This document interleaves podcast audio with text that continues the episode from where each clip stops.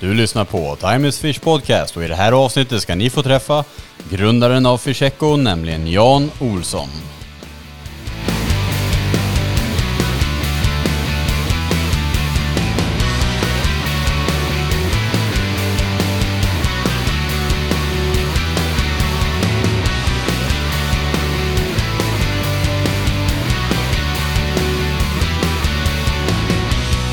Det är en av de få gånger liksom i mitt liv jag har gått upp extra tidigt på morgnarna bara för att jag velat jobba. Den, den känslan är rätt häftig. Det är men ungefär som när man ska gå på bra fiske. Liksom. Att, vi går upp fyra, Nej, vi går upp tre, Ja. vi går upp tre för det kan ju. Liksom.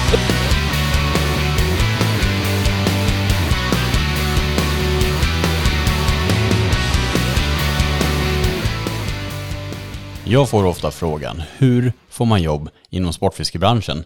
Det finns ju såklart många vägar in, Sportfiskeakademin är en utav dem, men man kan också skapa sig sitt eget arbete och vi lever just nu i en tid som är väldigt progressiv. Det händer supermycket, jättemycket i branschen ändras och just nu så är det den bästa tiden någonsin att faktiskt skapa sitt eget arbete. Det finns extremt mycket potential och jag vet att det sitter mycket människor där ute med bra idéer, men man kanske inte vågar genomföra dem. Jag vill göra lite avsnitt som lyfter fram personer som faktiskt har skapat sitt eget arbete inom branschen för att inspirera folk att kanske ta det här klivet och genomföra sin idé och kanske uppfylla sin dröm. År 2011 startade Jan Olsson företaget Fischeco med en vision om att vara det självklara valet för oss sportfiskare när vi vill ha nyheter. Det här har då blivit en snöbollseffekt som blev till livesändningar, magasin Fischeco och mycket, mycket mer. Just nu, 12 år senare, med cirka en miljon unika besökare per år, kan man säga att han faktiskt har lyckats extremt bra. Janne är ett levande exempel på att man kan ta en idé, genomföra den och skapa sitt drömjobb inom sportfiskebranschen. I det här avsnittet ska ni få höra hela hans historia, hur han grundade Fischeco. Innan vi sätter igång med avsnittet vill jag också bara skicka ut en vädjan att handla lokalt. Stötta era lokala sportfiskebutiker. Sportfiskebranschen behöver det. Ha en fantastisk sommar och jag hoppas ni gillar det här avsnittet. Nu kör vi igång. Okej, Jan O från Fischeco.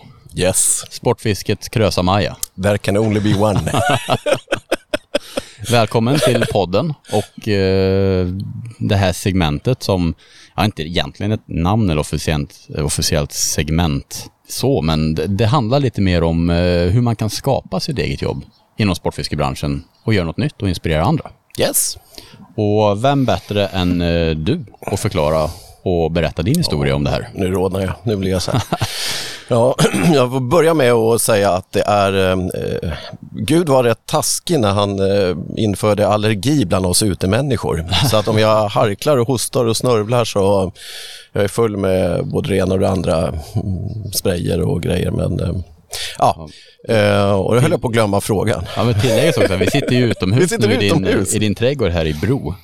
Årets kanske varmaste dag, eller om det var igår. Ja, fantastiskt eh, väder. Det har varit midsommar i helgen. Jag har det. Hade ni det bra? Jättebra. Jag hade familjefest kan man säga. Ja. Eh, mina tre barn, deras respektive. Mina en, två, tre, fyra, fem barnbarn.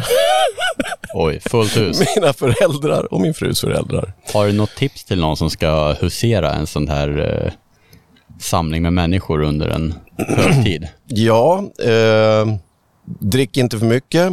Eh, börja där. Eh, på midsommar, det ska man inte göra. Eh, ha mycket tålamod. Eh, bestäm dig för att det här kommer bli roligt. Då blir det det. Och det var det. Men det var ju eh, hälften eh, dagis, hälften... jag vet inte vad. Men det var, det var helt fantastiskt. Det har ju varit en fantastisk midsommar över hela Sverige verkar det som. Vi Folk har gjorde en midsommarstång för första gången. Har ni gjort det? Ja, den står här bakom. Det får du titta på sen. Det jag är mest imponerad av, du bjöd på gazpacho här när jag kom. Ja! Så jäkla gott alltså. Nu sitter vi här och sippar på lite gazpacho nu i värmen. Spansk, kall, nyttig grönsakssoppa som får håren att resa sig på armarna ibland. Man gör den rätt. Idag passar det bättre med en eh, spansk sommarsoppa än finsk sommarsoppa, det vet du vad det är va? Jajamän. Ja, Eh, vodka i en blommig tallrik. Koskenkorva i en blommig tallrik. Ja. Jag hade inte hört lika svalkande just nu. Nej, och, och den, eh, det, det är en sån här hemsk soppa som gör att man blir på väldigt gott humör i en kvart och sen får gå och lägga sig. Den största skillnaden mellan den och gazpacho är att den ska serveras rumstempererad. Eller hur? För att vara riktigt bra. Ja.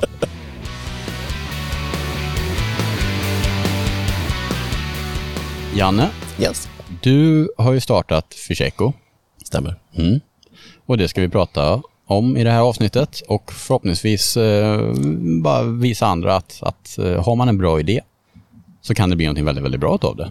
Men man måste ge sig in i det också och köra. Och innan vi börjar noggrannare om det så har jag bara fått lite inspiration av Lars Öhman. Se där. Mm. Den okrönte gäddkung, men han är sedermera krönt nu va?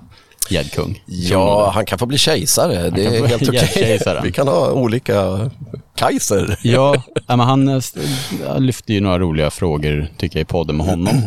Och det var ju bland annat, eh, vad skulle du helst ha svenskt rekord i? Vilken art och på vilket sätt? Har du någon sån dröm? Ja, absolut. Har du det? Ja. Då sparar vi den till slut. Jaha, okej. Och vilken tur, för jag höll på att bara vräka ur mig en hel... Och sen eh, lite ska vi snacka om ditt drömscenario inom fiske. För i grund och botten är vi alla fiskare som sitter i den här podden. Så att eh, det ska vi snacka om, inte bara business. Nej. Men, Janne.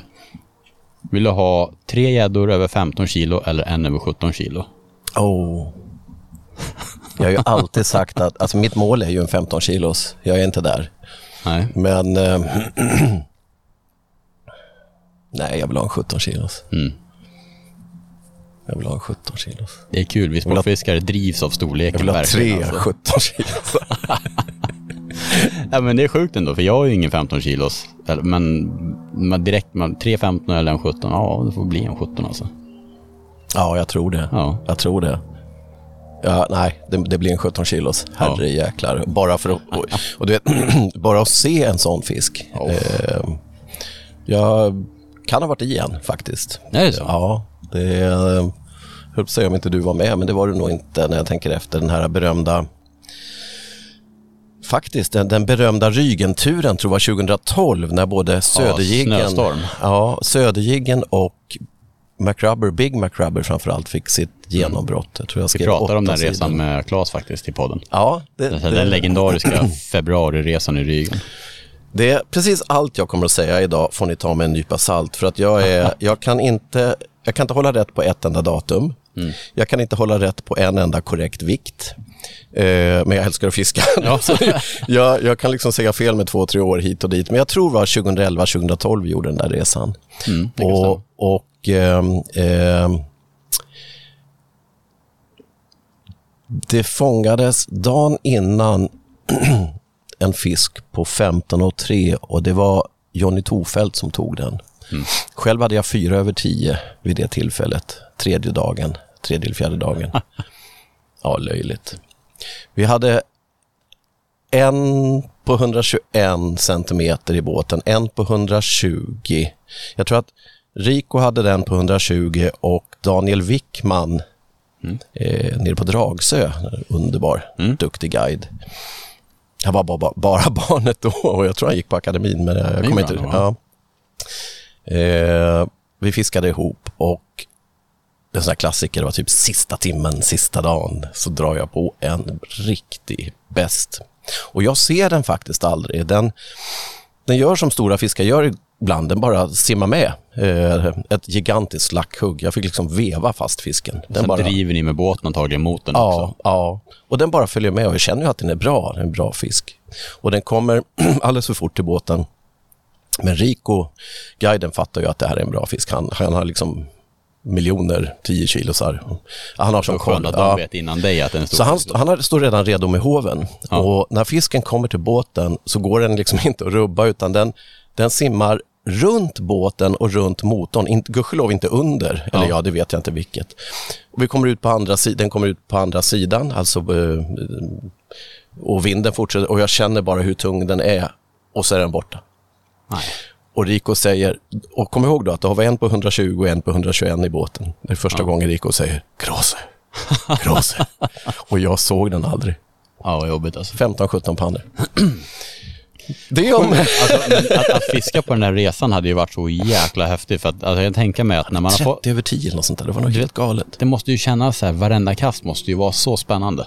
Det känns som vad som helst kan hända. Alltså det är precis det jag säger om vissa vatten. Håll i spöet, varenda kast räknas. Jag, jag menar, i ryggen så kan jag gå bom i två dagar. Jag åker ut tredje dagen och känner bara Ja. varje kast räknas. Ja, det är häftigt i ryggen, men också hur det är uppbyggt där med att det är ganska... Om man gör de här långa drifterna ute på Mm. det här jämndjupet så blir det ganska... eh, det, det är spännande varje kast. Det är inte riktigt att något kast, det är inte närmare vassen eller på en stengryna utan Nej, nej. varje kast känns hett liksom. Ja, Det är det, det är ju de här långa flatsen, om man ska kalla dem. Och rätt som det är så är det ju 20 cm grundare eller 20 cm djupare. 1,2, 1,8, Ja. 1,4, 2,0. Och rätt som det är så kommer man ju till något litet, jag har aldrig begripit varför, så hänger säkert ihop med salthalter och lite sill och Det är sånt. mycket sånt som styr. Ja, och rätt som det är så har ju nästan alla kontakt. Mm. Och sen kan det gå en timme igen. Och så liksom driftar man en kilometer, två kilometer till. Men har du sett det där på guidernas plotter?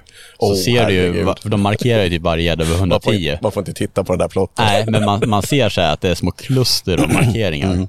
Mitt ute i Mm. Nu, de här nu är vi stora nära, flätorna. nu är vi nära. Ja, och man, man ser liksom att nu är det hett liksom när man ser de där klustren. Det blir extra spännande då. Ja, det är skithäftigt.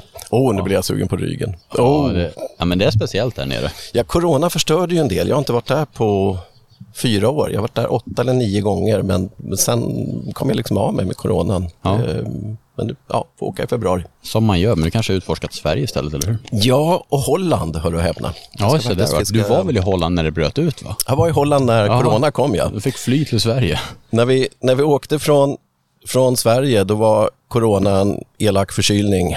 Mm. Och tredje dagen ringde min, det har jag ju berättat så många gånger, men ringde min, först Jörgen Larssons fru tror jag det var och sa, du de stänger gränsen i Danmark. Ja. Nej, så, det tror jag inte.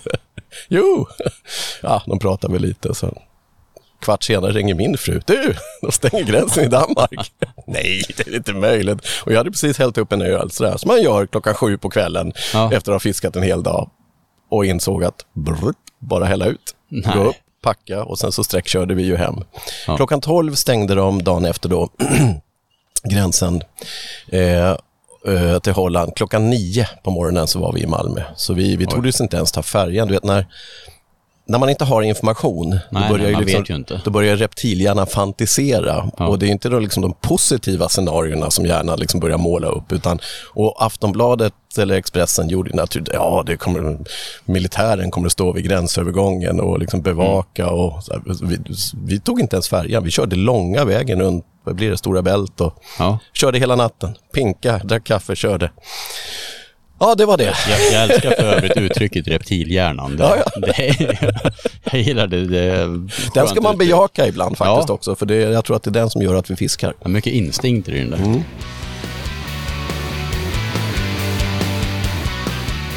Men Janne, Ja! hörru ja. du, vart, vart kommer du ifrån från början? Född i Jakobsberg, Mm. flyttade till Bro när jag var två. Ja. Du har bott här i Bro sedan dess? Hela mitt liv. Ja. Hela mitt liv. Rest mycket, jobbat mycket, men basen har varit i Bro. Först en lägenhet, en tvåa i Bro. Eh, jag och min fru, för övrigt samma fru, vilket är lite ovanligt i dessa tider. Eh, flyttade därifrån 93 och då köpte vi huset som vi sitter i bredvid just nu ute på tomten. Så sen Kanonfint. 93, ja, där har vi, det har varit basen. Och Fischek och jag har ju drivit sedan 2011, ja vi hade tioårsjubileum förra året, 2011. ja. Och det ser du, fönstret där borta, det är mitt kontor Ja, sedan dess. det är där all magi händer. Där har det hänt mycket. Oj, oj, oj, oj, oj. Många roliga samtal och annat. Vad... eh, Du börjar med, vad, vad, vart kom fiske in i ditt liv? Liksom, har det alltid ingen- varit någonting som alltid. stort? Ja.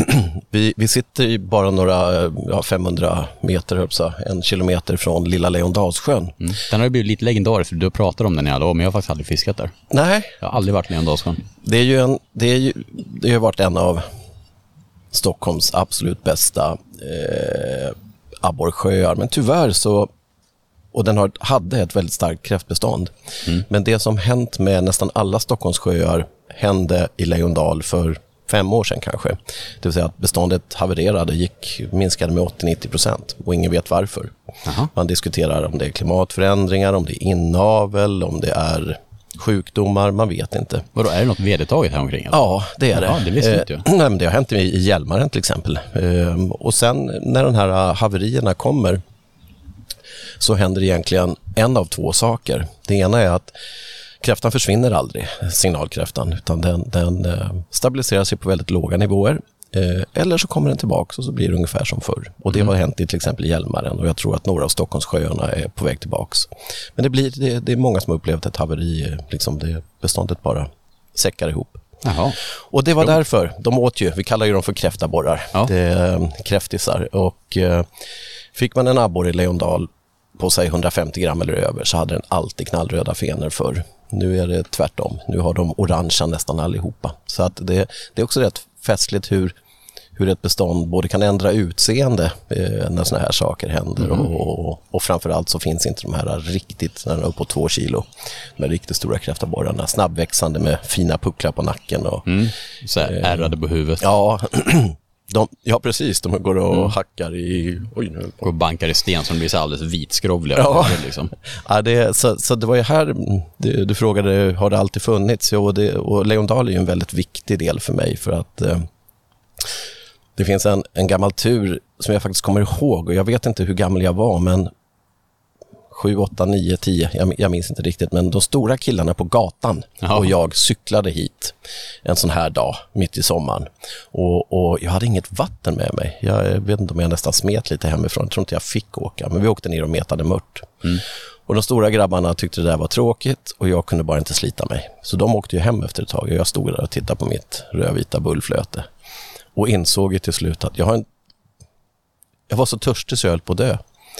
Ehm, Så jag cyklar alltså hem till mamma och pappa efter många timmar och inte druckit någonting. Och lägger mig och sover i, vad var det, tio timmar eller sånt där. Helt uttorkad. Okej. Så att eh, eh, ingen vet riktigt, eller jag vet inte vart intresset kommer ifrån. Det finns ingen i min fami- familj som har delat det. Min bror eller mina föräldrar eller kusiner eller någonting. Utan jag bara måste fiska. Jag måste fiska. Märkligt. Ja, det, jag har ingen... Jag växte upp på Åland eh, många somrar. Eh, mamma och pappa hyrde flera olika hus där. Min mormor hade kompisar på Åland. Okej. Och det var likadant där. Jag, ja, jag tog ju min liksom, macka och boy och sen drog jag ner och hoppade i en gammal gisten eka på Möckele. Och så satt jag och, och, och, och fiskade hela dagarna. Metade. Så småningom så började jag jiggfiska. Tycker var rätt häftigt. De allra första jiggarna som kom var ju... Åh, Man tror om Mr Twister. ja, de allra första jag köpte var ju Marabou eh, med fjäder alltså bak. Jaha, sådana. Ja. Ja. riktigt gamla klassiska hair jigs va? Hair Typ jigs. Nästan, lite det hållet. såldes på Fly Fisherman i Jakobsberg som Ja. tyvärr inte finns längre. Eh, och sen så kom ju de här, vad hette de? De var lite större. Mm. De var inte relax. De var också ganska tidiga med jiggar med en liten fisk på... Ja, vi, vi kollar upp det sen, men det är, det är, en klassiker i alla fall. Det, alla hade den på den tiden. Ja, va- vad är den tiden? Vad kan det ha varit? Årtal? 12, 13 år? Ja. Ja, du, glöm årtal. Jag kan, inte, jag kan inte tänka baklänges. Va, inte, hur gammal är du nu? 55. 55? Ja. Mm. Eh, det är länge sedan. ja. Extremt länge sedan. Extremt länge sedan. Men eh, jag gjorde faktiskt en liten eh, film med Sportfiskarna för bara ett par veckor sedan. Och, och bara för att illustrera hur, hur eh, lattjo det var det här med, med fisket var att min mamma, när vi bodde på Åland, jag tror vi sju, åtta somrar på raken, pappa kom över på helgerna eller när han hade semester. Men mamma och jag och min bror, vi bodde där med mormor. Och jag bara fiskade. Men mamma tyckte hon skulle vara snäll, som bjöd över en klasskompis utan att säga något till mig. Jaha. Så liksom där stod ju, farsan tog med honom över då, så stod vi då och skulle hämta pappa i Mariehamn och så stod Stefan där, min kompis. Och tänkte, nej, vad fan. Han gillar inte att fiska. Jaha. Ska jag liksom hänga med honom i en vecka? Vilken ångest. Ja, det Hänga var det. På Stefan. riktigt. Jättefin kille.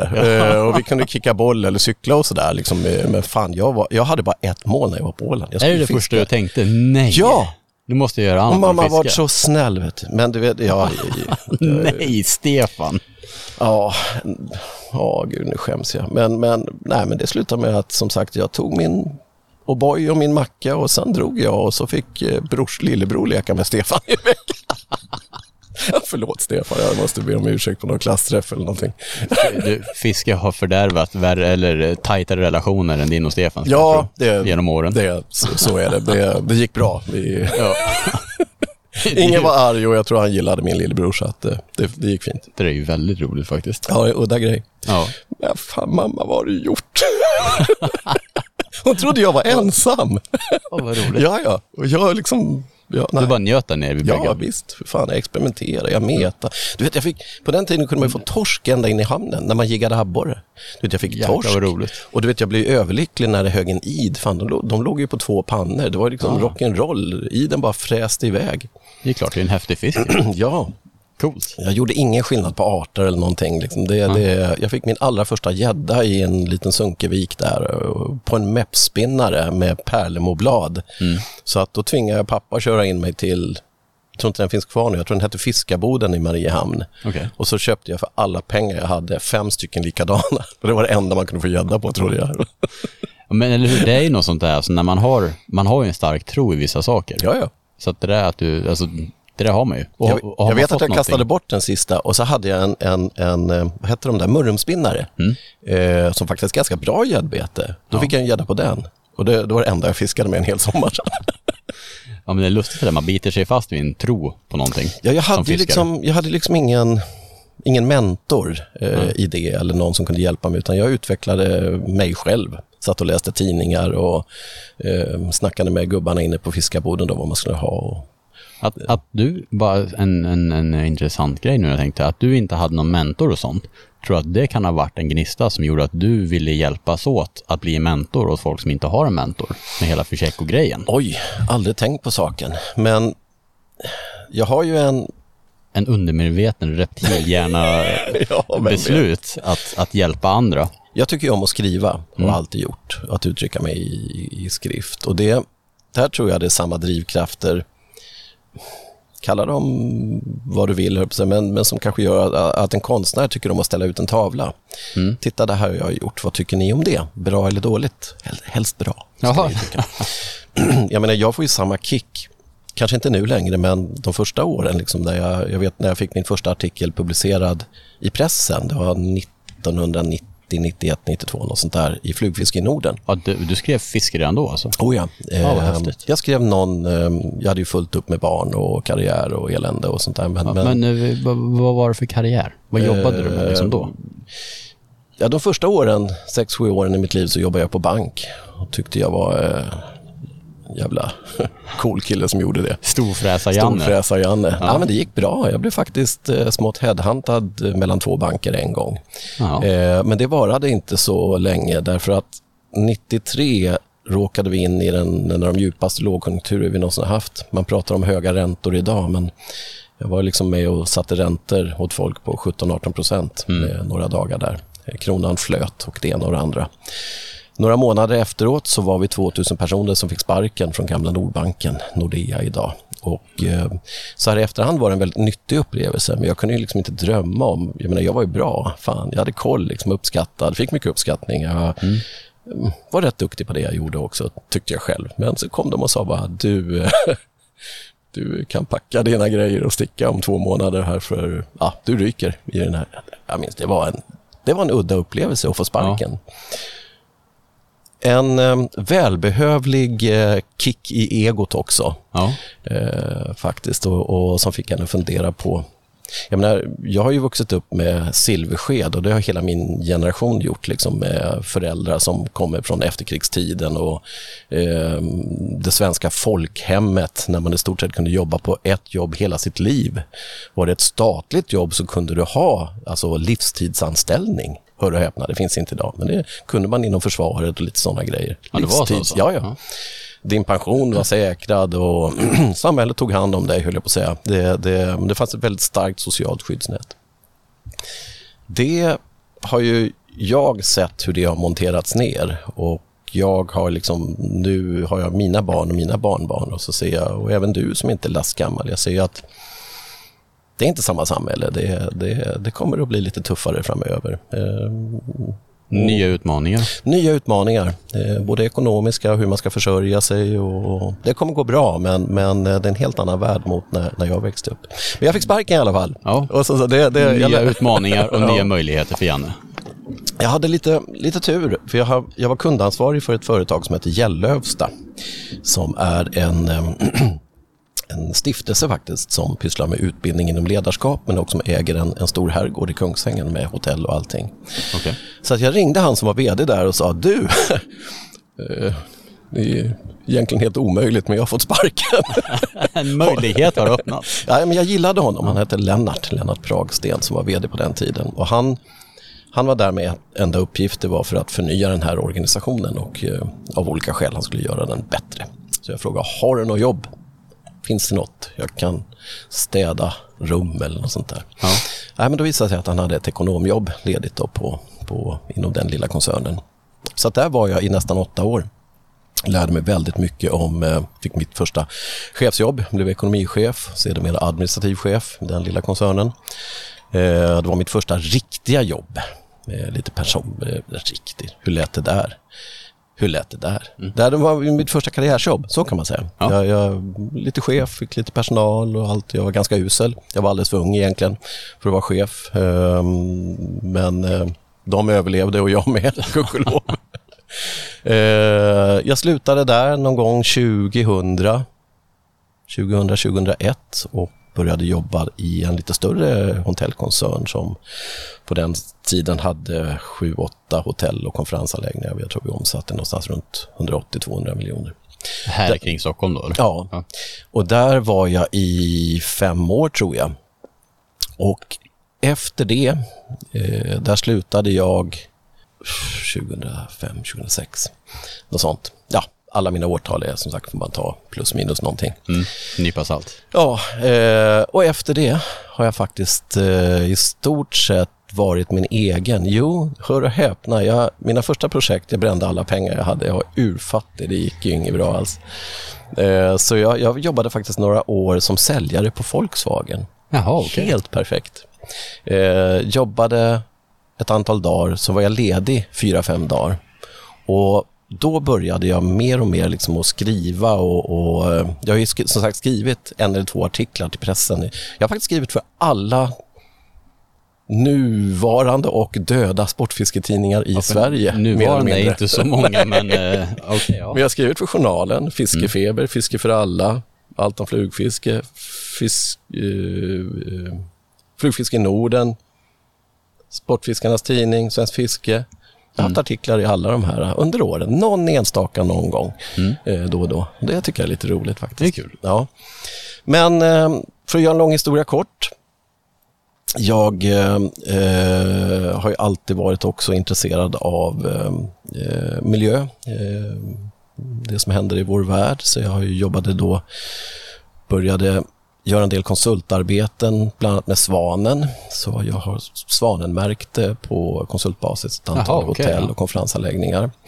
Eh, hjälpte dem genom hela Svaneprocessen med dokumentation och hur man så att säga, skulle förändra organisationen för att möta Svanens krav. Jag tror jag fått, fick igenom alla hotell jag jobbade med. Eh, det var inte jättesvårt, men, men det krävdes en del förändringsarbete för att, för att de skulle få en svanmärkning. Det var jätteroligt. Och parallellt så jobbade jag med var jag delägare i ett företag som erbjöd eh, vad ska man säga, alternativa energilösningar. På den tiden väldigt mycket bergvärme för kommersiella fastigheter. Och då använde jag mitt gamla nätverk i hotell och konferensbranschen. Så vi sålde på väldigt många gamla herrgårdar och, och sånt. Ja, men det är då, 2006, 2007, 2008 var det fortfarande inte ovanligt med olja, liksom stora eh, oljebrännare i de här. Det kostade ju en förmögenhet och idag törs jag inte ens tänka på vad det skulle kostat att, att värma upp en ja, flera tusen kvadrat med olja. Men Ja. det, det gjordes på den tiden. Inte så effektivt i dagsläget. Det skulle vara kul att räkna på det idag, vad det skulle kosta. Herregud. Men det var rätt tacksamt då, eh, därför att det fanns ett stort intresse liksom, att byta ut de här källorna också för att man ville, mm, det fanns eh, starka incitament att verkligen få en svanenmärkning och, och, och, och profilera sig som faktiskt lite bättre mm. än vanlig miljöbov. Man, man ville göra bra saker ur telekonferensbranschen. Ja. Så att det jobbade jag med eh, fram till 2011, 10 jag jobbade med det fram till 2011, lite olika hybrider och olika konsultgrejer och skrev mycket under den här perioden. Då fick jag kontakt med en annan kille som föreslog att vi skulle starta någonting som heter fiskenyheter.se. Han hette Johan Wallin. Jaha. Eh, och det gjorde vi. vi. Det fanns liksom en lucka här. Ingen var bra på webben när det gällde att liksom kommunicera sportfiske. Uh, och det, fanns, ingen, det fanns lite forum ingen, bara va? Ja, alltså, det, fiskesnack, fiskesnack fanns, ju. fanns, ju. Och det var ju totalt dominerande kan man mm. säga. Det, det var ju som det var liksom Sportfiskets Facebook på den tiden. Det drevs väl lite av att folk gjorde inlägg, inte kanske att de publicerade Nej, det drevs ju av interak interaktiv interaktiviteten, liksom, dialogen hela tiden och den var ju enorm. Jag menar, herregud, jag har ju fortfarande kompisar som jag träffade för första gången på, på Fiskesnack. Jag tror att mm. första gången jag hade kontakt med Tobbe Fränstam var på Fiskesnack. Eh, vad heter Niklas Örtengren var första gångerna. Eh, Eh, ja, men det var ju stort då, för det var ju också det enda alla, för folk att, att kommunicera liksom. Alla som var intresserade, eller alla som liksom insåg att man kunde kommunicera på internet och var sportfiskare var på Fiskesnack. Mm. Det... Ja, vi började ju hänga på det där när vi gick på Sportfiska akademin där 2005 kanske? Mm. Sex? Ja. Någonstans där började vi liksom hänga på fiskesnack. Ja. när det startade. Ja, men det var nog i den vevan. ja. Det blev väldigt snabbt tror jag. Det fanns ju en liten grej som hette Fiske.nu som var väldigt Stockholmsorienterad kan man säga. Där satt ett gäng de var nästan, de var nog först med att skapa ett forum, tekniskt väldigt simpelt. Vad hette det sa du? Fiske.nu. Okay, ja. Och där äh, hängde ju många sådana här eh, idag legender, åtminstone i Stockholm, som Gös-Jonas, Jonas Karlsson. Mm eh, eh, Robban Bertrand Jänk som mm. sedermera grundade Mojo Boats faktiskt. Ja. Det var väl också Gös-Jonas med på? på Gös-Jonas och han drog igång Mojo Boats. Mm. Det, var, det var ju Jonas som myntade uttrycket att fiska beten med attityd och det blev ju Attitude Baits. Ja, just det. Så, så småningom eh, dansken Stefan Nilsson tog över. Men mm. han, han, man ska fiska med beten med attityd. Mm. Ah, Attitude Baits. Det, det, det gjorde jag också när jag gick på akademin. Då beställde vi träbeten från Attitude Baits. Ja. Jag vet inte vem som drev det då, men det kan ju varit eh, Jös Johansson va? som drev det då. Det, det, var det nog. De importerade bete från USA och, ja. och Robban eh, Bertrand och Jänk, han, eh, han, eh, han bor i USA nu sedan många år och han hur sjutton hamnade han där? Jag tror han pluggade. Och samtidigt så hade han ju liksom kontakt med sina svenska kompisar i Stockholm, då, Jonas och, och de här. Men även eh, på Fiske.nu så hängde ju även eh, KG, mm eh, ja. Kenneth Karlsson, Eh, oj, hör och häpna, självaste eh, gäddprofessorn. Eh, eh, herregud, nu skäms jag. Eh, Leif Engström. Jaha, ja, ja, ja. Som jag för övrigt träffade i Bålsta utanför bolaget. Det, det var jag som skulle dit, inte han. Bara för en vecka sedan, eller ja. kanske två veckor sedan. Uh, han är en bit över 80 nu, men han, han, han har det bra. Han lever och har det bra. Gammal legend. Ja, med, alltså, det är folk som inte förstår hur mycket han har gjort för... Men... Det kan bli ett avsnitt för sig. Oj, vilken grej. Ja. Uh, men Fiske.nu, det var ett mm. litet forum i alla fall och det var, jag tror att det kan ha inspirerat Anders Bergman till att starta Fiskesnack, jag vet inte, men, men det var väldigt, väldigt Stockholmsorienterat och det var mycket chatter och det, det dracks vin på nätterna och det, folk blev osams och sen var de sams igen dagen efter och alltså de trådarna var helt magiska. Finns det kvar eller? Nej, eller tyvärr. Borta? Jag tror att det är helt borta. Mm. Och jag vet, det var med sorg att, att det försvann, för det var, det var ett stycke sportfiskehistoria. Det var många, många riktigt duktiga killar som hängde där. Men det blev aldrig stort och det var kanske inte ambitionen. Det var ett kul projekt.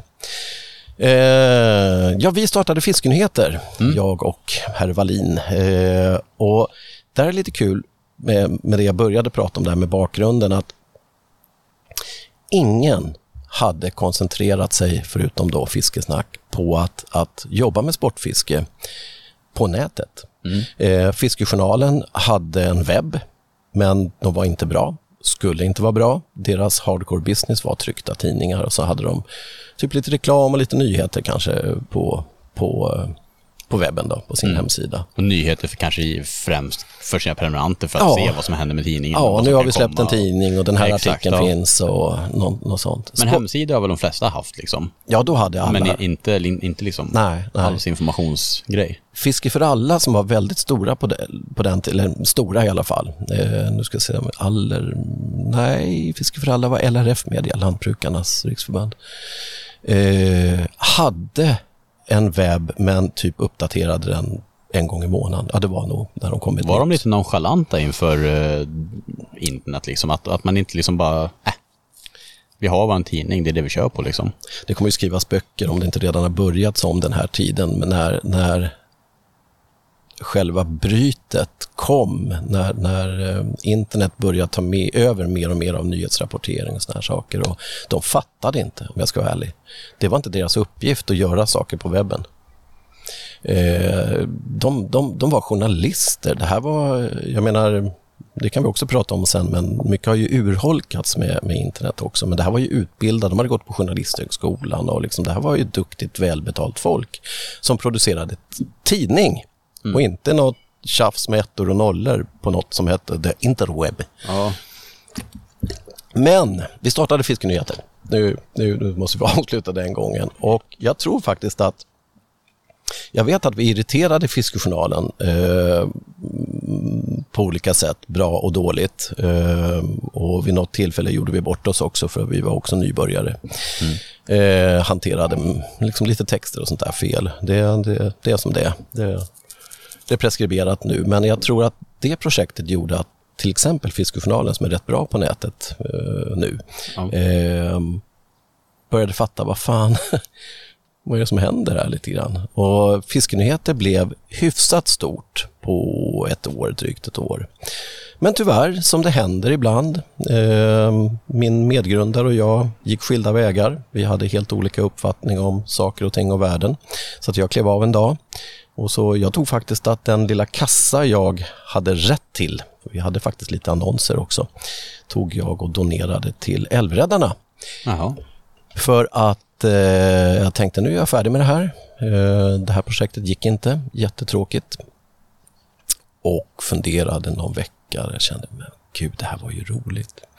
Det här med fiskenyheter. Jag vet att det är en av de få gånger liksom i mitt liv jag har gått upp extra tidigt på morgnarna bara för att jag velat jobba. Den, den känslan är rätt häftig. Det är ungefär som man, man ska gå på bra fiske, liksom, att vi går upp fyra, nej, vi går upp tre, ja. vi går upp tre för det kan ju. Liksom. Uh, ja, jag, jag, saknade det där. Jag tyckte det var förbaskat tråkigt. Uh, så jag tänkte, nej, jag vill fortsätta med det här. Och Fish Echo hade funnits i i min, min hjärna. Jag, liksom det ordet, jag vet inte var det kom ifrån, men, men eh, någonstans hade det funnits eh, länge. Jag funderar på att vi... Fiskefeber till exempel hade vid det tillfället nästan uttalat att de, de skrev bara om fiske. Inte om eh, vattenrelaterade frågor, fiskdöd, eh, föroreningar och liknande, de var inte dåliga för det utan Feber, de var inte dåligare eller någonting. Men de, de hade liksom, liksom de, de, var nördtidningar, precis. Mm. Det var liksom spetstidningen. Hittade du någonting om en ny metod, ja då kom det banne mig från Fiskefeber. De var först med allt sånt. Men jag tänkte, man har ju liksom glömt bort det här med liksom, vem för opinion och Sportfiskarna var, de hade sin tidning men det var heller inte jättebra på webben. Jag tror inte de hade många besökare. De arbetar ju med såna här frågor men jag tyckte inte riktigt de kom ut. Det här, det här är ju som sagt länge sedan. Nu är vi vid 2011. Mm. Precis, 2010, 2011. Så att, eh, nej. Jag provar, jag gör ett eget projekt. Eh, Fischecko.se blev det. Och, och, ehm, Vad var liksom eh, grundtanken med hela projektet? Jag vill, jag, grundtanken var ju helt enkelt alltså, eh, nyhetsrapportering och journalistik på, ja. på nätet. Har man du ville in... föra fram Ja, det jag tycker och det jag tänkte och det likasinnade tänkte. Jag fick ju väldigt snabbt kontakt med Sebastian Wiman i Karlstad. Mm. Och Sebastian och jag tänkte väldigt mycket likadant. Vi ville, liksom, vi ville verka för ett, ett bra sportfiske, ett bättre sportfiske. Ett sportfiske där vi värnade lika mycket eller helst mer om fisken eh, än vår egen eh, our own pleasure. Liksom att fisk, fiskens väl och ve skulle gå före vårt, vårt eget intresse och helst skulle det gå hand i hand. Eh, och, och, det är återigen, om vi kommer tillbaka till det här till, till det jag pratade om att en konstnär vill ju gärna ställa ut sin tavla och få lite kritik, eh, liksom positiv kritik förhoppningsvis. Ja, Eller det, det är samma drivkrafter. Jag vill att folk ska lyssna på vad jag tycker. Nu är jag väldigt ärlig och den, ja. den drivkraften delar jag med massor av människor. Fan, eh, jag tycker någonting, lyssna på mig. Ja. jag vill berätta någonting, ni får gärna lyssna på mig. För det, det har nog egentligen varit mer min drivkraft, att jag vill att berätta vad jag tycker och tänker och, och, och eh, ja, det, det, det, är svårt att, att förklara och definiera. Men det, det, är drivkrafterna lite grann bakom Fischeco-projektet. Om man ska beskriva dig, det är liksom Krösa-Maja med lite punkattityd. Är det så? ja, vi tar den. Vi kör på det. Jag gillar ju punk. Ja, så är det ju. Krösa-Maja, ja jävlar. Nej men då, eh, liksom, och det var ju hela grundtanken med projektet. Och eh, det här är ju ändå en tid som det har hänt mycket i branschen. Mm. Det känns ju som att mycket var ju ganska stagnerat under många år. Sen när internetet kom, det var ju såklart inte bara fisket och fisket ligger ju flera år efter många andra branscher. Mm. Men det har ju hänt mycket och också skapats otroligt mycket möjligheter det sista decenniet. Om man det, har så. det, det har det. Det har det. Och ibland kanske man kan tycka att det ändras åt det sämre, men eh, Alltså utveckling är utveckling. Det, man får ju ta det för vad det är och göra det för det bästa liksom. Ja, ja. Och här såg du ju en möjlighet och hela grundtanken med det och så vidare. Vad hände sen liksom med Fischeco? Ja. Hur var det att starta det? Var det många i din närhet som sa att du inte är klok just nu? Ja, det här har jag också berättat förut, men när jag hade kört Fischeco 5-6 år och liksom då, då, ringde min bror en dag och jag, jag har ju väldigt nära kontakt med mina föräldrar och min pappa. Och det visade sig att pappa egentligen aldrig förstått vad jag gör, han är 86 nu. Eh, så han ringde min bror och sa, nu får du vad är det egentligen Jan gör? vad, vad försörjer han sig på liksom? Ja, så, så att eh, folk tyckte nog det var lite konstigt i början och jag hade ju lite sia, för det här var ju jättesvårt att kommersialisera. Eh, när vi försökte få in pengar för annonser, liksom klassisk annonsering, bannerannonsering och göra reklam och då, då vill ju folk liksom skicka en rulle som betalning. Men det, mm. det, det, funkar, man kan inte käka en rulle. Och jag, jag, jag vi hade som, nej, men, vi Kom hade på Ica och byta en rulle mot gurka liksom. liksom att, ja, eller hur? 10 kilo gurka mot en rulle. Nej, men om inte våran affärsidé är bättre än så, då, då, då ska vi antingen lägga ner eller jobba hårdare. Och vi jobbade hårdare, det, det, det måste jag säga. Och jag nämnde Sebastian Wiman och det, det är ehm, en fantastisk kille i Karlstad som jag jobbade med ända fram till 2018 tror jag det var. Mm. Och, ja, han är fantastisk. Ja, underbar kille. Och eh, eh, vi byggde ju upp det här tillsammans. Och sen så eh, vill han göra andra saker och, och skaffa familj och framförallt kanske få mer betalt. Eh, för det har aldrig varit någon ekonomisk succé, det vi gör. Eh, mm. Men eh, han, jag, jag visste ju hur duktig han var på allt från bildhantering och alltihopa. Så att det får jag säga att jag boostade hans självförtroende lite grann och sa nu gör vi nu gör vi fan i mig en digital tidning.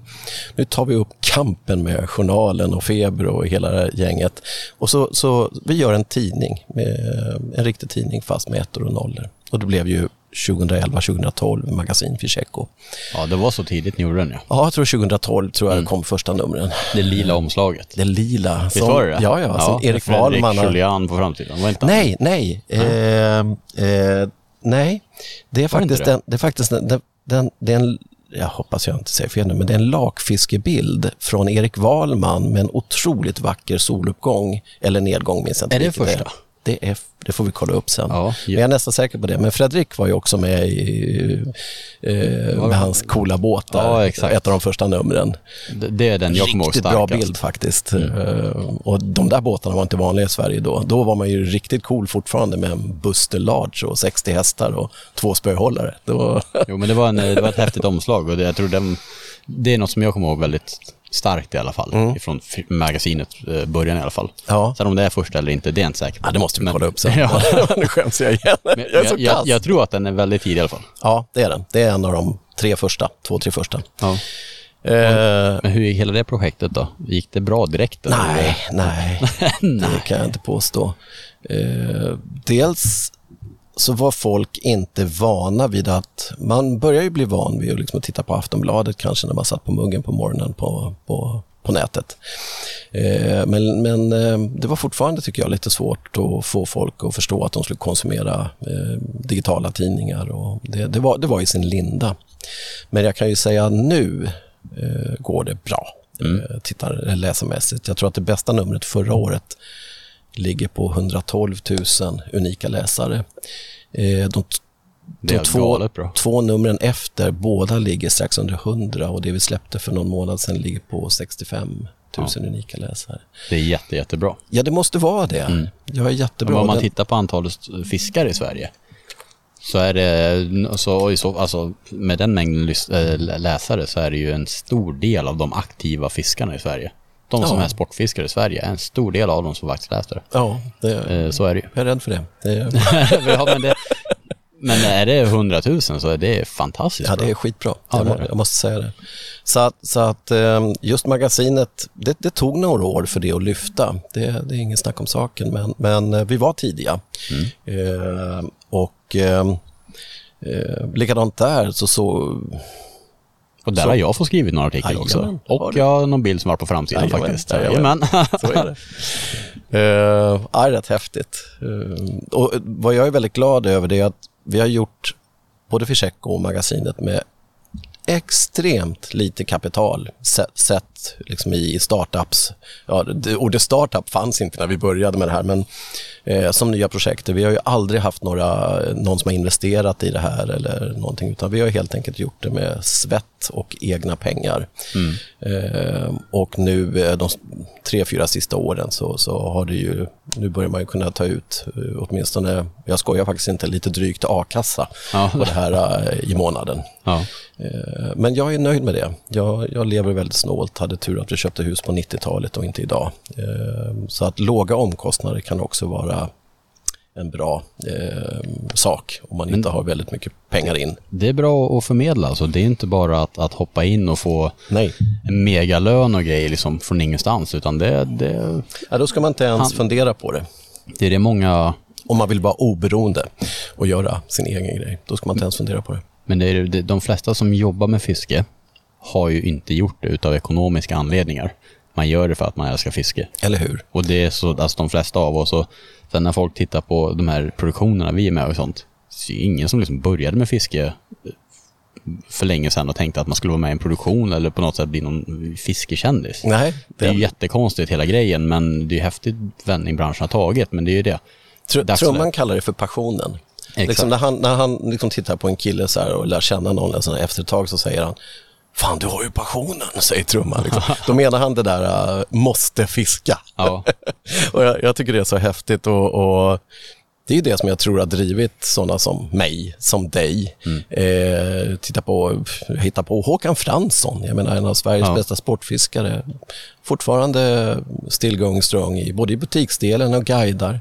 Och jag tittar på guiderna, Micke Poaka, eh, ja var ska vi börja? Johan Abelsson, eh, Trollingguider, eh, helt fantastiskt. Jag menar, jag tror ingen av dem kommer att bli mångmiljonärer eh, om de inte, ja, jag hoppas att de blir det. Det får bli hur många som helst för min del.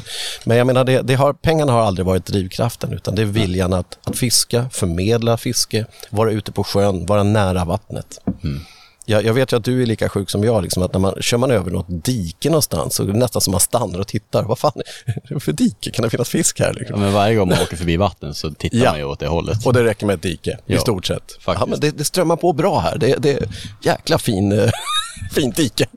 och, och, och det är ju helt hopplöst att köra norrut. Nu har man ju blivit vuxen, men jag menar när jag var i 20-årsåldern, då vill man ju stanna vid varenda bäck. Om man, liksom, Mm. man kom från, från Gävle och uppåt, så, så oh vad fint det är, och vatten. Och, En dröm jag hade när jag var liten var ju att, att ha typ en husbil och vet du, bara, bara köra norrut och bara fiska eh, överallt där man jag sa att det var hett. Ja, och det, nu i dagsläget har jag ju taktält och träskmoppen så att det är ju faktiskt det jag gör i dagsläget. Om jag skit. kan på semestern. Nu förhoppningsvis drar jag iväg nästa vecka på en sån eh, liten expedition och bara, Coolt. bara fiskar. Jag har ingen riktig koll på vart jag ska någonstans. Men, och det är inte sen någon stor gäddfisk eller så, utan det ska bara bli, det är kul. Det är ju också någonting annat som, är, som för jag tycker det är intressant att förmedla liksom den här lite snöbollseffekten, för du startar med en Ja. vision och sen utvecklas till någonting annat. För många som startar någonting kanske inte riktigt har en, alltså man vet ju inte riktigt vad målet ska vara, utan man startar något av passion och så växer och växer och växer. Och det var ju någonting också med livesändningar som jag tycker sticker Ja. ut väldigt mycket. Och där var lite tur. Livesändningarna var ju, där, där kände jag mig lite sådär patetiskt gubbig, för jag sa ju nej, nej, fan, ingen som vill titta på livesändningar i en en och en halv timme. Det var kotten ju. Ja. Erik som sa, ja men det här med live är rätt coolt. Han var bara 20 bast tror jag och eh, han är ju en savant, han är ju tekniskt geni. Jag kunde sitta hela nätter och kolla hur någon gjorde i, på Google eller på Youtube, hur någon livesände i Japan och vad de använde för konstig grej. Och, men han övertygade ju mig i alla fall att vi skulle prova det här och, och mm, den allra första riktiga livesändningen på sjön vi gjorde var ju med Patrik Sebill, mm. redskapsutvecklaren. Som Ja, just det. Ni fiskar havsöring. Mm. Och det, ja, för att göra en lång historia kort så det var det ju bedrövliga förutsättningar. Isen hade gått dagen innan i Stockholms skärgård och det var så här 0,1 i vattnet och ja, det var bara kaos. Men vi, och vi fick inte en fisk. Men vi gjorde, den där, vi gjorde den där sändningen i alla fall och fick väl lite mer smak. Och sen så har det runnit på och det, det, det var, jag sa faktiskt nej från början, jag kunde inte tänka mig. Va? Ja, det var så? alltså? Ja, sen tror jag att jag var lite nervös för att, vad ska man säga, programleda en sån grej eh, live. Jag menar, tänk om någon sa det engelska ordet för samlag, liksom bara skrek och sa något dumt. Eller eh, får man göra det? Liksom, jag, jag började se de här, och det är faktiskt lite ovanligt för mig, jag började se hindren Ja. och inte möjligheterna. Men när jag tänker tillbaka så var det säkert för att jag var liksom lite nervös själv för att göra en sån här grej. Eh, vad kan gå snett? Allt. Ja. Var det jobbigt för dig att vara framför kameran då också? Var det nej, konstigt nej, för dig? nej, det är Nej. jättekonstigt. Men, men eh, så fort vi körde igång det där, jag hade inga problem. Ja, skönt. Ja, ja, jag har ju mycket, mycket mer problem bara att vara på till exempel Sportfiskemässan. Jag, jag har eh, ingen diagnos eller någonting, men jag tror att jag lider av en lätt eh, klaustrofobi eller något sånt där. Jag, jag, det, det, när det blir för mycket människor så det tycker jag är jobbigt. Men, Ja. men, men att stå i en båt och, och, och leda en sån här livefiskeshow, det, det, det tycker jag bara är roligt. Jag önskar att det fanns mycket mer tid att utveckla det. Faktiskt. Det Jag, kommer, jag var väldigt nervös när jag ledde det där avsnittet Ja, ja, jag just fick det. Nyår. Var, var det nyårs... Dagen före nyårsafton var det, Ja, va? var dagen innan eller? Ja, dagen när vi det sprängde ja. raketer och kotten höll på och hade ingen koll på stubinen. Och det... Ja, det var kaos i alla fall. Men eh, då, då var jag supernervös. För det var ju innan jag varit med på någonting annat liksom och sådär. Så då, då, då vet jag, då jag det var jätteroligt. Ja, Ja. det var en rolig dag var det. Det var Vi höll på att blåsa bort. Ja. Ingenting funkade där på de ställen vi skulle fiska. Nej, men Nej. också den tiden på året då står giga gös är inte något. Nej, det, det Det var inte en grand slam-läge. Men det var kul, vi hade Ja. roligt. Och vet du vad, det där sista, det tror jag, liksom när man gör de här projekten, man måste göra dem med, med, med hjärta och liksom för att också för att det är roligt. Eh, danskarna säger ju, vad säger de, lystfiskeri, eh, alltså lustfiske, lust. Så det hänger också ihop med nästan alla projekt jag har gjort. Jag har hittat lust i dem, liksom att eh, till och med varit så illa en gång i tiden att jag sprang upp tidigare än någonsin, fyra fem på morgnarna bara för att få jobba. Jag tyckte det var så vansinnigt roligt att dra, dra igång Fischeco-projektet. Ja. Men det är så det ska vara, eller hur? Det är så det ska vara Ja. och, och det är det fortfarande, men det är klart jag blir ju äldre. Liksom. Fan, det, det går inte att förneka, men, men Men, och, det är lika kul, det är det. det, och det är också det här när du spinner vidare så är det också någonting nu som Försäkko har blivit, eller du delaktig i. Det där är hela tävlings, Ja, ja, alla tävlingar nu. ja, precis. Och, och är det, Ska man säga att det är för Tjecko eller? Du? Ja, både och. Ja. Eh, Jag är ju väldigt mycket pappan i, i det som vi kallar idag för Fishertech Sweden AB. Eh, och det, det är ett bolag som jag driver tillsammans med Thomas Abrahamsson som grundade iFiske. Ja. Thomas sålde sina aktier i det bolaget för ett halvår sedan och Men Är inte han med i det längre? inte iFiske. Jaha, Nej, okej. han har klivit av det. Eh, det drivs av andra personer idag. Så att nu... Eh, är han en visionär. Ja, absolut. Jätteduktig kille mm. och vi har känt varandra i, i tio år. Vi upptäckte att vi Thomas är ganska lågmäld. Han är inte sån där gapig, gå på i person som jag. Eh, utan han, han är ganska lugn och fin. Och egentligen är det lite märkligt att vi blev kompisar men vi stod på Sportfiskemässan i Sundsvall, det här gigantiskt misslyckade projektet som man gjorde vid 2000 10 eller 11. Ja, det var, det, var, det var ett tag sen. det var, alltså, men det var ingen jättehöjdare. Mest känd för all time low i besökare, men den bästa mässfesten vi haft. ja, jag, jag har hört rykten, jag var inte där, men jag har hört rykten om den här. Ja, den, den var Både speciell. gott och ont. Ja, den var speciell. Men mm. Eh, i alla fall, vi fann varann, eh, Thomas och jag, därför att vi insåg att vi, vi eh, båda hade samma musiksmak och älskade fantasy och science fiction. Så vi hade läst samma böcker och vi lyssnade på samma konstiga musik, allt från Sisters of Mercy till eh, massa gammal goff och metal och jävligt coola prylar. Eh, och sen så hade vi båda läst eh, på den tiden så satt jag och beställde liksom min litteratur på, från USA, Amazon och därför att jag kunde liksom inte vänta. Jag var så intresserad av vissa grejer så jag kunde inte vänta på att det skulle bli översatt till svenska och sånt utan då fick man importera böcker och vi hade gjort likadant där med Ja, coolt. Eh, Ja, det, det, och det många inte vet om Thomas var att han bygg, byggde upp en av världens största, eh, han kommer väl att skälla på mig för jag säger fel, men hemsidor för fantasy och som jag tror att han, eh, den gick aldrig att kommersialisera och det var inte hans grej heller, men det var enorm. Besökare från hela världen som snackade fantasy och den eh, gav han bort för några år sedan till någon som skulle driva den vidare. Ja, Elf World eller något sånt där hette den. Ja. Ehm, men ehm, han och jag eh, och ett litet företag med två personer som heter Koda Development har utvecklat ju tävlingsappar och så driver vi ju flera olika ligor. Bland annat Swedish Pike League och Swedish Perch League eh, i det här bolaget. Och Pike League är ju där knyter vi ihop en massa befintliga tävlingar och så gör vi ett rankingsystem. Egentligen har vi snott hela idén från USA och, och Bass-touren och lite sådana där grejer. Så att eh, varje år så korar vi ju Sveriges högst rankade gäddfiskelag. Förra året Team Slips Ja, som ja. även leder i år. De var otroligt skickliga. Eh, och sen blev vi jätteglada. Vi blev tillfrågade av Sportfiskarna om det här systemet också kunde vara en del av eh, kvalet till, till SM. Ja. Så att de 20 bästa i vårt rankingsystem, de 20 bästa lagen går automatiskt till SM och likadant i, på abborrsidan då med Perch League. Och så gör vi lite andra hyss. Men det här, är ju en, det här Fisher Tech Sweden är ju liksom en förlängning och en spin-off för mig på Fish Echo. Eh, även om vi har startat ihop så var jag nog lite drivande runt omkring det. Eh, och det finns väldigt mycket att göra. Jag menar, tävlingsfisket är... Här måste vi vara lite, här måste vi vara lite ordentliga. Eh, Tävlingsfisket tycker jag är jättekul och jättespännande. Och, och, men det måste både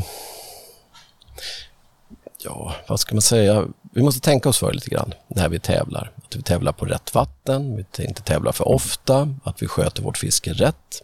Och jag tror att på sikt, eh, och det kommer jag tillbaka till när det gäller Fishertech, så måste vi också visa att vi är villiga att bidra eh, till fisken om vi liksom ska profitera på den. Så att eh, nästa år, så om vi får vinst i det här Fisherbolaget så, så kommer vi lämna en hel del till, sannolikt så blir det då för att stötta gäddfabriker.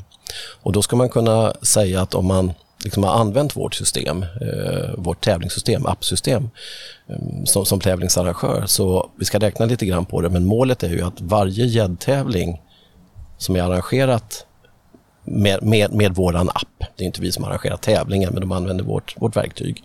Varje gång man har använt det så ska det ha gett fler gäddor tillbaks i, i våra vatten. Så har du liksom tävlat och fångat fem gäddor så kan du faktiskt stolt säga att den insatsen och när jag tävlade bidrog till kanske 500 gäddyngel. Det är fantastiskt. Ja, Det är en väldigt bra start och en bra tänkegångssätt. vi vill göra det och jag tror att vi måste göra det. Vi måste... I grund och botten det vi håller på med är någonting väldigt, väldigt märkligt. Jo, jo. Svårt, och, svårt att rättfärdiga. Vi är jättekonstiga. Vi är riktiga skummisar alltså. Vi åker ut och kastar ut ett drag eller en fluga eller någonting och hoppas att en fisk ska nappa och så ska vi veva in den. Och jag kan prata om det där i, i timmar, men reptilhjärnan, Jajamän. den berömda, Den drivande. den ge, det att planera och genomföra ett fiske är så otroligt, eh, ger mig sån otrolig belöning i mig själv. Det får mig liksom att må bra och, och jag tycker det är så otroligt spännande. Så att det överstiger det eventuella, vad ska man säga, eh, att jag kanske faktiskt utsätter fisken för någonting obehagligt. Ja, det, det är bara att inse att det är på det sättet. Det jag då kan göra för att rättfärdiga mitt fiske, det är ju att se till att faktiskt kanske gäddpopulationen, abborrpopulationen, öring, röding, lax, vad det nu än är, när jag har fiskat, totalt sett får det lite bättre. Genom att jag på något sätt ekonomiskt bidrar till att en laxtrappa rivs ut, en gäddfabrik blir byggd eller någonting. Det, det, det är det enda sättet jag kan liksom säga att ja, men, jag är en stolt sportfiskare. Det jag gör är väldigt märkligt, men sluteffekten av det jag gör blir väldigt bra för fisken. Mm. Vad, på den banan, vad tycker du om en nationell fiskelicens för att dra in pengar till fiskevård? en nationell. Att, för att ens Absolut. fiska? Jag tycker det. Ja. Jag, jag, jag är absolut för det. Jag har varit tveksam i många, många år, men alltså det, det fria fisket som vi har idag, det är fantastiskt. Men jag tycker vi har en tendens när saker och ting är fritt, att vi inte bryr oss, att vi inte sköter. Jag, jag är fullt för en nationell fiskelicens, 100 kronor. Gratis för barn och ungdomar, 100 kronor för en vuxen karl eller kvinna. Mm. 150 om man vill tävla. 150 om man vill tävla. Bra där. Kan det vara så? Bra där, det är klart det ska vara det. Nej, bara hostar jag ur mig nu, men det kändes bra. Ja, Till exempel. till exempel. Det skulle skapa all- så alla otroligt pengar. mycket pengar. Det här, var ju, det här var ju på väg att genomföras på 90-talet någon gång, men det blev ju det blev ju tyvärr blockpolitik som det hette på den tiden av det. Alltså eh, sossarna mot moderaterna eller rött, rött mot eh, blått. Eh, man var på väg att införa en, en allmän licens men den fick ju till slut öknamnet mörtskatten. är det sant? Ja, nej men Moderaterna, ja det här är en skatt. Vi gillar inte skatter. Eh, och sossarna och någon till sa, nej men det är, det är en avgift. Nej, en skatt och det är vi principiellt emot. Jag tror att man hade majoritet i riksdagen för att genomföra det, men någonting gick snett och det blev tyvärr kallat för mörtskatten. Jaha, när sa du att det här var? Någon gång på 90-talet. Okej, ja. Back in the days. Jo. Way back. Ja, men det är intressant att veta hur länge sedan det var det snackades om det. Och sen efter det så har det fallit helt i glömska. Sportfiskarna prioriterar inte den och driva den frågan. Jag vet inte varför. De har säkert sina giltiga skäl. De gör ju så jäkla mycket. Förresten, gå med i Sportfiskarna om någon lyssnar på det här. Gå med i Sportfiskarna nu. Den enda organisationen som faktiskt jobbar både för fisken och för oss sportfiskare. Fick jag det sagt. För jag älskar sportfiskarna. Kanon. Och finns det någon där ute som... Får jag bara säga så här också att jag hör ibland, nej, jag tänker inte vara med därför att de har inte rivit ut den laxtrappan. Och då tänker jag så ofta, hur kan man, hur kan man döma en organisation utifrån en eller två enskilda saker? Man måste ju väga allt sportfiskarna gör. Och jag skulle säga att 99,9 procent av det de gör är bra. Men det är klart att all, en organisation kan ju inte göra allt. Men jag hör alldeles för ofta att nej, jag är inte med därför att. Och så kommer det något, ursäkta, skitargument. De har inte tittat på hela den impact som sportfiskarna faktiskt gör idag. Idag har man ju tillträde till det som kallas maktens korridorer. Man springer hos eh, eh, ministrar i olika departement, man får vara med i, i eh, såna här remissrunder kring lagförslag etc. Man en stor, har en stor lobbyverksamhet som faktiskt har påverkat det här med, med trålgränserna som nu eh, kommer att flyttas ut på försök som det heter, vilket är bedrövligt, men det är inte sportfiskarnas fel. Nej. Gå med i Sportfiskarna. Eh, Sidoparentes. fiskevårdsavgift, ja. Ja. Jag tar ställning. Jag tycker faktiskt att vi kan eh, betala en liten summa för att visa att vi verkligen bryr oss. Och de Men pengarna ska gå direkt mycket tillbaks. pengar. Mycket Det blir pengar, alltså. jättemycket pengar. Jag menar, jag, jag vet ju att alltså, tyskar och holländare tycker ju att vi är lite korkade som nästan misshushåller vår resurs Mm. med, med det fria fisket. Eh, du och jag har fiskat i Tyskland och Holland. Eh, alltid licens. Ja. Eh, Finland, samma rör. Alltid licens. Fast där Finland, är, ju- Finland tycker jag har gjort det riktigt coolt. Där köper du liksom en statlig licens och så får du typ fiska i hela Finland på den. Det är liksom inte separata fiskekort. Mm. Nej, det är skithäftigt. Det, det är helt sjukt. Är det. Är ju helt sjukt. Mm. Det är så smidigt. Alltså det öppnar ju upp så mycket vägar. Men sen förstår jag att det är fruktansvärt att hålla på och knacka på alla fiskerättsägare och bara tjena du. Ja, Kan hårt. alla få fiska här eller så att ni inte lägger era nät i lekviken längre? Nej men alltså det är svårt att organisera men tanken är fantastisk. Visst är, visst är det så. Visst är det så. Ehm, I alla fall, det var en eh, liten eh, sido... ja, jag, jag brukar alltid säga att jag är känd för att jag kan ändra mig. Ja. Men just, just nu så tycker jag fiskevårdsavgift, ja, och alla pengar tillbaks till fiskevården. Om du fick ge dig själv ett råd 2010, när du skulle liksom, när du kanske var i lindan på att komma igång med hela det här som satte farten för Försäck och allting. Vad skulle du ge Janne för råd då? Punk-Janne 2010. Vi skulle varit ännu mer, alltså vi visste ju inte vad vi gjorde. Vi skulle varit ännu mer självsäkra. Eh, vi skulle varit, vi skulle, vi skulle krävt branschen på mer pengar. Eh, vad skulle vi gjort mer? Jag skulle gett mig själv rådet som jag ändå har följt, det är håll ut. Mm. Det hade jag sagt till punkarna. Håll ut. Håll ut. Håll ut. Håll igen. Ja, bra råd. Kräv på mer pengar och håll Ja, men Ja, vi var nej, ganska, men, vi var ganska blyga ändå. ja. Självförtroende. Mm. Tro på det du gör, för 17. Men sen är det ju också, det, man ska ju såklart vara ödmjuk inför uppgiften och, och vad man håller på med. Alltså, Ja. man gör någonting helt nytt och då är det också viktigt med ödmjukhet liksom. Om man inte är världsmästare från början. Absolut. Såklart. Absolut. Alltså, Men- Så det inte låter fel där, för det, det Ja. förstår jag att du menar. Ja, nej men håll ut och eh, eh, att vara tuff, höll jag på att säga, behöver inte vara, vara dum. Utan, eh, vi, vi gav bort för mycket i början. Vi var för rädda att stöta oss med folk. Liksom. Vi, vi, eh, eh, när man har någonting som är bra, då kan man ta betalt för det. Mm. Eh, och, och man måste ju tjäna pengar. Bringing home the bacon. Ja. Någonstans måste det liksom gå runt. Det måste ju vara så, även om det inte är drivkraften från början. Och jag har ju sett under de här åren flera projekt som har, som har startat, som har varit både bra och seriösa, men som inte haft uthålligheten, som har lagt ner. Mm. Ehm, och det, det, det är synd på flera perspektiv. Jag är så pass gammal nu så att jag, jag inser ju att, att konkurrens vässar. Det spetsar till ens egen, eh, ett- ens egen tänk. Ja, man, har man för lite konkurrens och för lite tuggmotstånd, då blir man eh, lat, och, lat och tjock.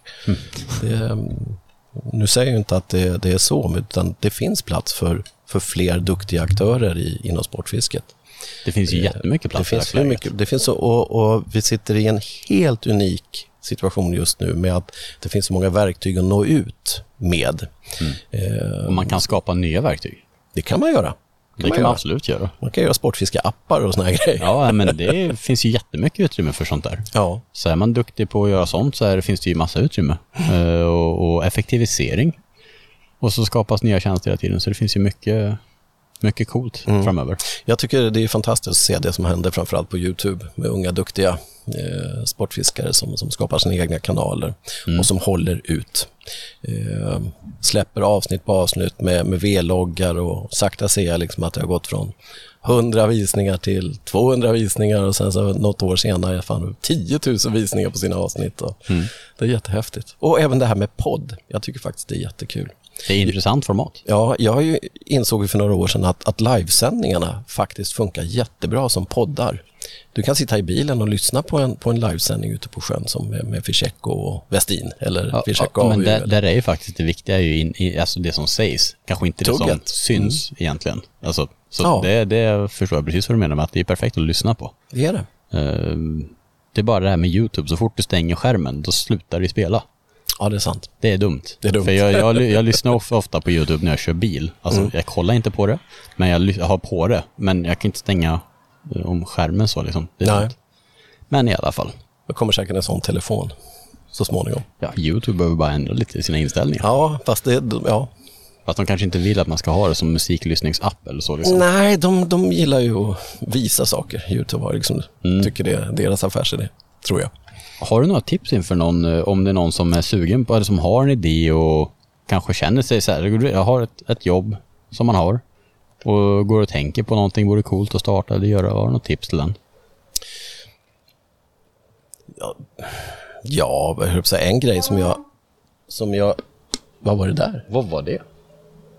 Ett udda ljud. Ah, ja. Ah, ja. Det är Vi så kom får det. Vi sitter här ute så det kan bli lite så. Ja, det är fåglar och det är konstiga ljud och det är något flygplan och det var en rörmokare tror jag. Ingen aning om vad det var för ljud. Mm. Eh, ta hjälp. Eh, prata med, med folk i branschen och, och eh, ska naturligtvis inte avslöja allt vad du tycker och tänker men eh, folk är faktiskt ganska hjälpsamma i sportfiskesammanhang eh, sammanhang om det är en sportfiskeidé du har. Fantastiskt. Det tycker jag. Ta hjälp. Det var ett extremt bra tips. För jag har sett många gånger eh, under mina år att, att folk har startat saker. Hade de bara ringt några av oss i branschen innan så hade man kunnat sagt, gör inte det där. Nej. Eller gör så här istället. Eller fan vad bra. Och Ja, folk hade ju hjälpt dem.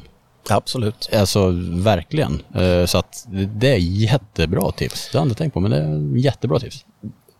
Alltså, pff, några av de här människorna som jag säger är legenderna idag som Claes, Trumman, Buster eller vem du vill. Otroligt hjälpsamma människor. Mm.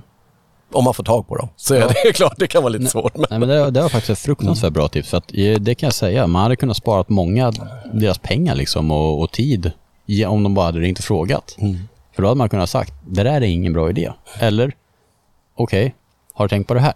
Alltså, det är fantastiskt tips. Det är ytterst få idéer som, som, som när man har en idé så är det väldigt yt, det ytterst eh, sällan slutprodukten är vad man trodde och tänkte. Eh, utan det, det, affärsidéer och projekt får ju sitt eget liv, sin egen själ ibland och går liksom till höger och vänster. Och, eh, rätt som det är så blir det någonting bra eller ingenting alls. Ja, men det som började som en nyhetssajt blev livesändningar, Ja. magasin, nu ett rankingsystem och ett helt, helt system kring tävlingsfiske. Ja. Så det är inte alltid som det blir som man tänkt. Men eh, om man har passionen så kanske det drivs vidare i en, i en intressant och bra riktning. alla ja, absolut. ja. Så är det. Ska vi återgå till det vi snackade om i början där? Om du fick ta svenskt rekord i en fiskart, vilken art skulle det vara och hur skulle du genomföra det? Abborre på klassisk jigg. Är det så? Inget snack om saken. Ja. Ja. Det, det tycker jag är det, det är det mest eftertraktade rekordet på något sätt i min... För mig är det det. det, det Men abborrekordet har legat länge nu och det förtjänar att slås. jag, jag kan inte ljuga, jag kommer inte ihåg sånt där så jag googlade innan du kom. 2015 var det ett 30-årsjubileum för Gary Wickens eh, abborre från Hellersmyr. 3000, åh, 3150 gram. Ja. 2015, det är fem- det är sju år sedan. Det har stått sig i 37 år va? Ja. 15. Och med 15, tanke på hur mycket 37 duktiga abborrfiskare vi har i Sverige. Ja, de är så grymma. Ja. Jag satt just nu och, och tittade på, eh, bara för att byta ämne igen, eh, och la ut, vi har det här Swedish Perch Open, eh, som är en individuell tävling. Och nu en kille, Torbjörn Larsson, gick precis över 500 centimeter på sina tio bästa fiskar i tävlingen. ja, det sa jag du hade uppdaterat på Check. Helt galet. Vilka Coolt. duktiga sportfiskare, eller abborrfiskare. Ja, nej men tänk dig, jag har ju stått i Kalmarsund, jag har stått i Hosmoån, jag har stått där liksom och tänkt att en abborre över tre, en svensk abborre, herregud vad häftigt det vore. Och vad skulle den väga då om du fick svenskt rekord? Ja, vad, vad, vad är drömmen att jag den skulle väga just nu? 3151 hade ju varit helt okej. alltså. ja, men om du får drömma, nej, men vad då ska hade den ju, väga? nej, men då säger 3 och 2 då. Mm. Och jag menar, när jag var i Holland i, i våras och veckan innan så hade ju din eh, teamkollega Jörgen tillsammans med en annan, Jörgen Larsson, en annan kille, Peter Hampe va? ja, hade den här på tre och fyra va? Ja, det var väl en av de största, jag kommer inte ihåg exakt vikt, men det var en av de största väldokumenterade fiskarna i Europa. Ja, Det finns ju fiskar som har fångats i liksom stora och sådär, men Ja. de här är riktigt väldokumenterade med, med korrekt vägning och allting liksom. Dejan, Dejan Milosevic tog ju en svensk abborre på, var det 3010 va? För några år sedan. Största svenska på 37 år då. Ja, helt fantastiskt. Ja. Så tänk dig då att skåpa upp den där abborren då på, på 3 och 2. Men vi har ju en stark kull nere i Kalmar som växer sig stora nu, så att inom några år så finns det ju rimlighet, beroende på hur fort de började av då. Jag är helt säker på att det finns, att det finns eh, en chans på ett, på ett svenskt rekord längs, längs kusten. Absolut. Det kan också finnas eh, på, på, eh, i några insjöar, men, men eh, de är svåra att hitta. Ja, det är extremt alltså. Det är väldigt extremt. Men det är coolt. Det är coolt. Det är så coolt. ja. Ja, jag funderade först, liksom, jag är ju väldigt gäddig också. Flugfiskare från början, men väldigt gäddig. Och, och, men jag, och jag, och hur ska man formulera det här utan att det blir fel? Det är ju absolut inte lätt att få ett svenskt rekord på gädda. Men jag tror att jag tror att inom ett par, tre år, tre, fyra, fem år, så har vi ett nytt svenskt rekord på gädda. Och jag tror att det är fullt möjligt att det kommer återigen från Vättern. Det, det, det finns riktigt stora fiskar där. Men den här jäkla abborren på 3 och 2, den finns säkert i Kalmarsund eller någon annanstans. Men, men jag menar, det är två, vad jag vet, över 3 kilo på 37 år i Sverige. Det kanske är någon till som inte jag känner till, men fan, det är inte lätt. Så det Nej, skulle nej, sitta det är- fint. Gud vad gött va? 3 och 2, Det, det, kolla! det ju 56 krävas centimeter. nå- det krävs ju något otroligt speciellt för att en abborre ska bli så stor. Det gör det. Gädda vet vi att det har tagits ett gäng över 20. Ja. Liksom, det, det, det har ju kommit något som inte är officiella och så vidare. Ja. Så det, det känns ju mer som att abborren är ju mer en, en väldigt unik storlek på en Ja. abborre. Det är väldigt extremt att det ska bli så stort. Det, Eh, det är häftigt. det. Och alltså en abborre i den storleken också, det är nästan en så här överjordlig upplevelse att se. Mm. Eh, En abborre över två kilo, jag liksom, hela min själ vibrerar, Mm. mitt hjärta sjunger. Jag tycker det är så häftigt bara att se en sån fisk. Ja, det hade varit magiskt alltså. 3 och 2, 3205 gram säger vi. På kusten eller insjö? Ja, jag måste ju säga kusten jag, i så fall. Helst insjö. Ja, Ja, men du ser, det är det jag menar, det är ju förlåt. ditt drömscenario Ja, det handlar om. Är ju i min egen lilla gamla kräftsjö då. Ja, tänk dig Leondalsjön, du har klippt en 3 och 2. Det hade varit något det. Det hade varit någonting. Nej, eh, nej men eh, gud, jag blir glad när jag pratar om det. Var, var, och, och, när jag pratade med Jörgen, jag ringde honom precis efter att de hade fått den där av en slump. Mm. Så sa jag till honom, då har du varit med om det näst bästa. Det vill säga att du, du fick den inte, men din kompis fick den och du fick se den. Ja. Och det är också en sån grej som man liksom har kommit med åldern. För förr kunde man ju liksom, åh, jag tror jag hade den där på, liksom, och så fick han den. Och det gjorde liksom... Men nu, nu, nu har man blivit så... Ja, jag, ja, jag tycker det är häftigt när folk får stora, stora fiskar också, man bara får se dem. Det, det är det näst bästa. ja. Jag är ju långt ifrån förtjänt av ett svenskt rekord, men man vill ju att någon ska slå det. Ja. Och gärna någon som lägger mycket tid. Ja. Det hade varit coolt. ja. Nej, och sen så funderade jag på, på gös till exempel, som också är en gammal favoritfisk. Men det rekordet unnar jag Tommy Blomander. Tommy, ta det för f- 17. Ja, det är dags nu. Jag har väntat i flera år på att du ska klippa rekordet. Sådana småttingar på 11 kilo, kom igen. ja. Nej, men det är sant alltså. Det, det, man hade inte blivit förvånad om Tommy drog. Jag, jag, om vi hade betting på det här, då hade jag satt alla pe- pengar på Tommy tror jag. Mm. Det, så är det. Ja, men det är så. Har du någonting annat du skulle vilja förmedla till eh, folk som fiskar kanske? Ät fisk. Exakt. Vi, vi, tillbaks till det här med att vi faktiskt är ganska skumma i vår eh, sport, som jag heller inte tycker om att kalla den, för det handlar om lust och passion. Eh, Men, men ät fisk för 17. Om vi inte tar upp en och annan fisk och, och käkar, ta upp en abborre, ta upp ett par gösar. Mm, Ta upp en trollad lax och käka upp den. Det är gott och det är nyttigt och gör vi inte det det har liksom blivit lite mitt, mitt mantra de sista åren. Om vi inte äter det vi fångar, då är vi inget annat än nöjesplågare och där går min gräns. Ja. Nej, men såklart, gillar man fisk? då ska man förvalta Det ska man några göra. av dem man fångar. Det är helt fantastiskt. Ja. Vet du vad jag ska laga ikväll? Vet du vad du ska få med stund? Ja, det, det blir faktiskt mycket fisk idag för mig. Ja. Ska äta gös till lunch Ja. Och ikväll ska jag göra, jag har sparat räkskal från häromdagen och sen har jag eh, sparat eh, alla fenor och sånt från en stor lax jag fångade i eh, december från, på Vättern. Oh, oh, nu ska det Så jag ska, jag ska koka en, en eh, grym fond på det. Och så ska jag ha lite gös som jag ska ner med det där. Så det ska bli en, en, en fräsch men väldigt, väldigt mustig soppa ändå jag ska käka ikväll. Bra där. Mm.